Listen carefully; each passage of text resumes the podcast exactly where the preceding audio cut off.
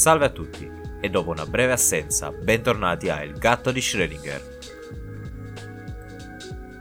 Apriamo con l'editoriale. Dopo la famigerata epidemia del 2014 in Africa occidentale, nei nostri media non si parla più di Ebola, nonostante il problema non sia sparito, infatti ancora si muore di Ebola in Africa occidentale e ancora si muore di Ebola ad esempio in Congo, con la differenza che nel 2014 c'è stato il serio rischio che il virus dell'Ebola potesse arrivare in Europa o negli Stati Uniti.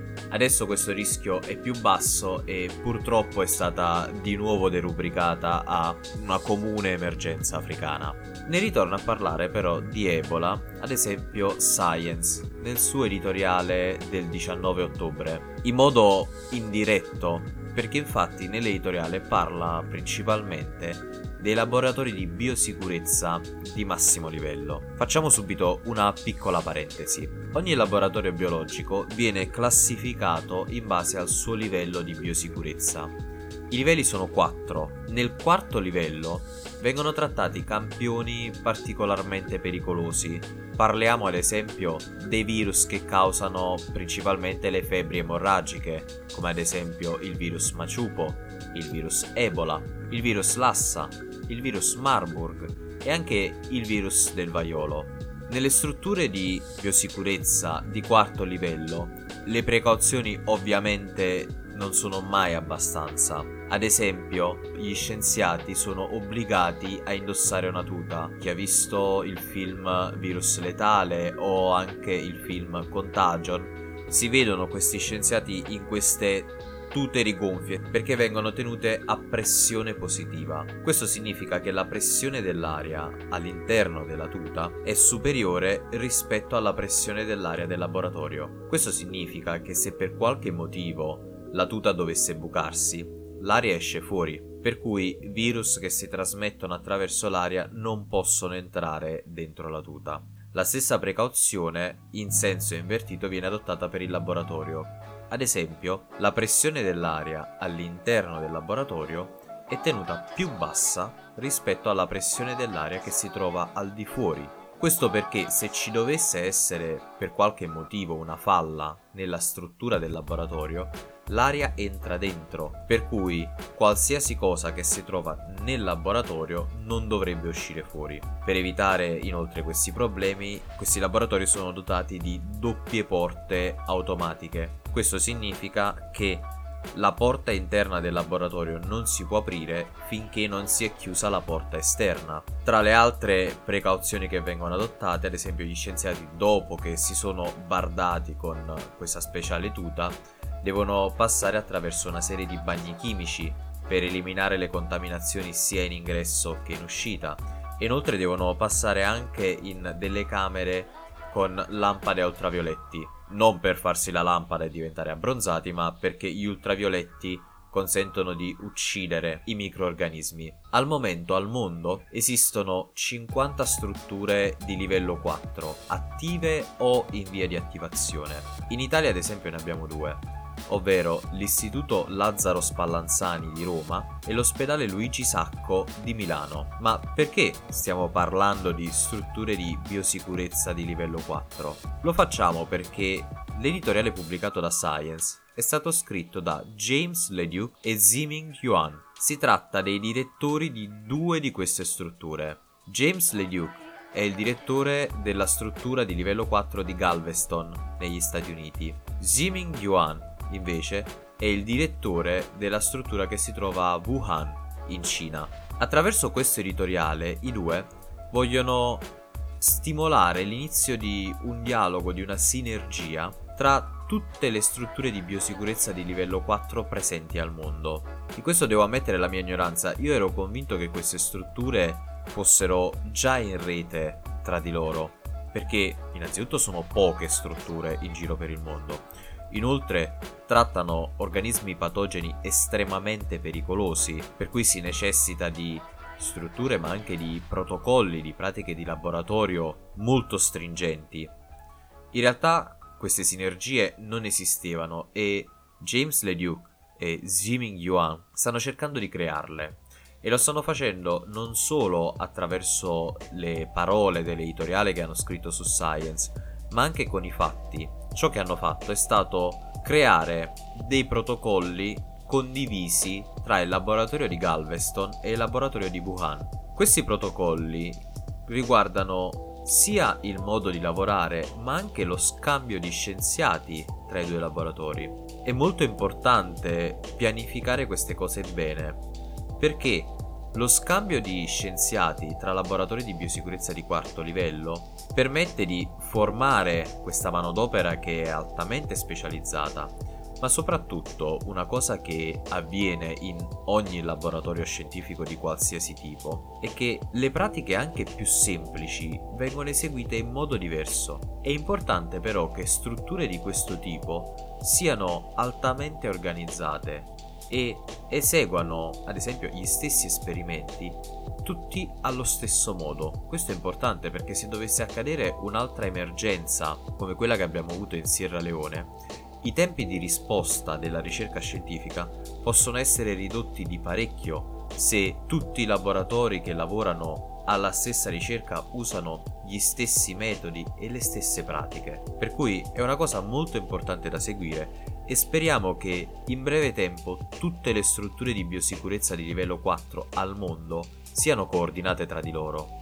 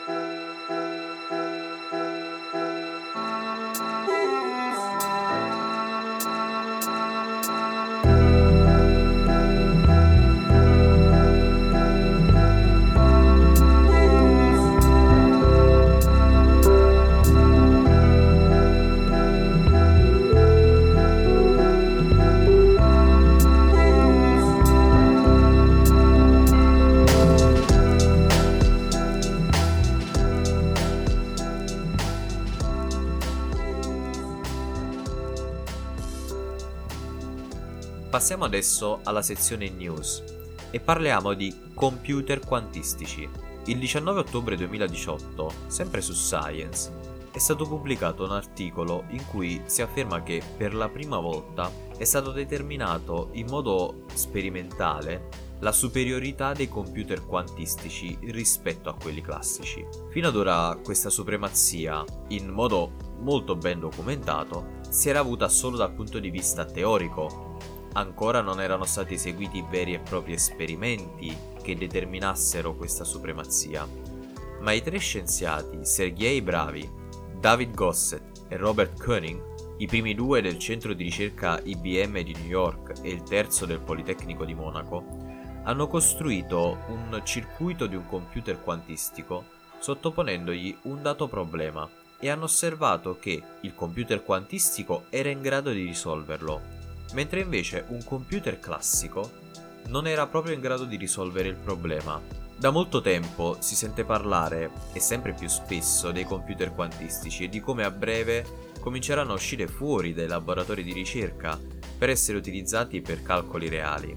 L'idea dei computer quantistici è nata in seguito all'estrema miniaturizzazione dei componenti dei computer classici, dei PC. Questo perché a ogni step di miniaturizzazione corrisponde un aumento di prestazioni, però non si può miniaturizzare all'infinito, a un certo punto ci si scontra con le bizzarrie della fisica quantistica. Con i computer quantistici però si vogliono utilizzare le caratteristiche della fisica quantistica per svolgere i calcoli in modo differente. Ad esempio, il transistor di un PC classico funziona come una microscopica lampadina. Le lampadine possono essere accese o spente.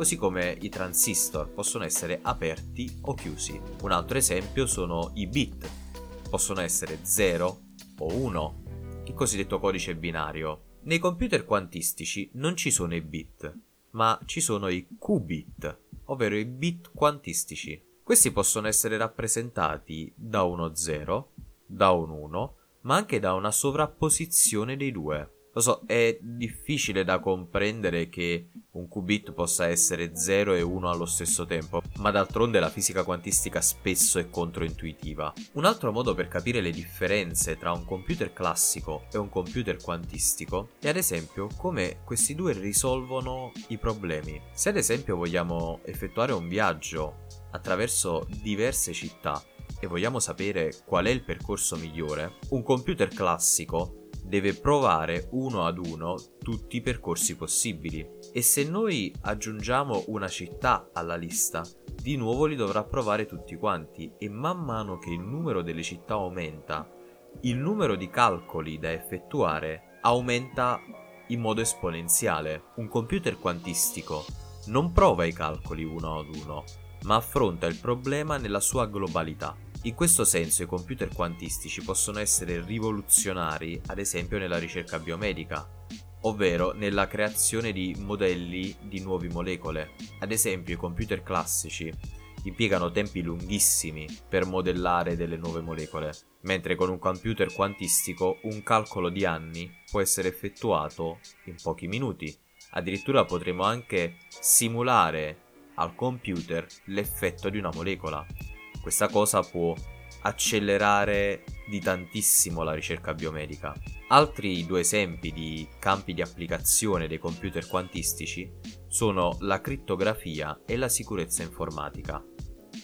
Infatti, da un lato, la sicurezza informatica potrebbe aumentare di parecchio. Questo perché, per una caratteristica tipica della meccanica quantistica, se un'informazione viene osservata, è come se questa si autodistruggesse.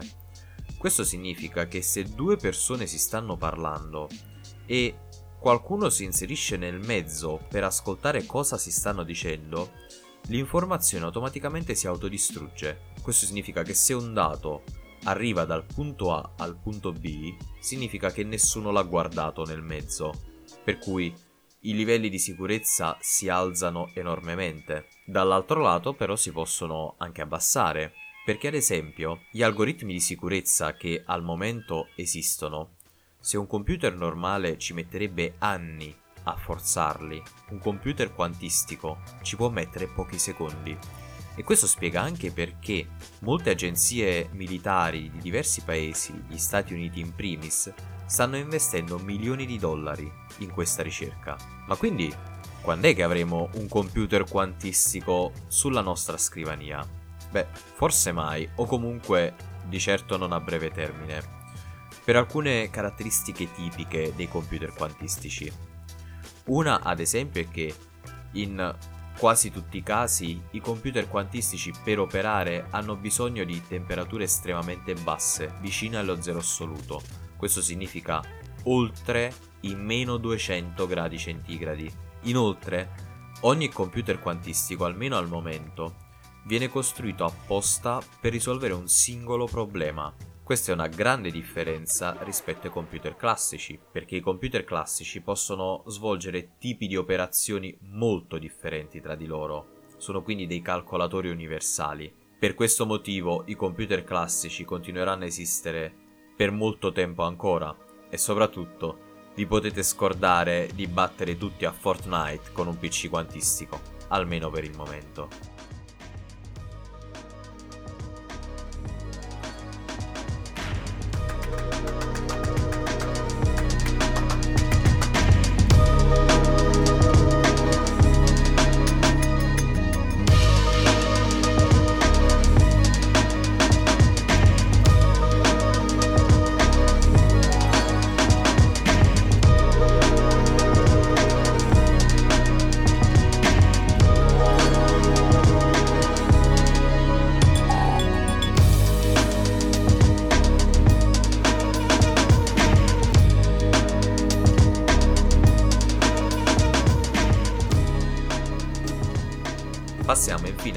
Sezione Politica e inchieste. Restiamo sempre su un editoriale, questa volta però apparso su Nature. Infatti, di nuovo si affronta l'argomento delle riviste predatorie e dei falsi articoli scientifici. Come saprete, in questo podcast è un argomento che ritorna spesso.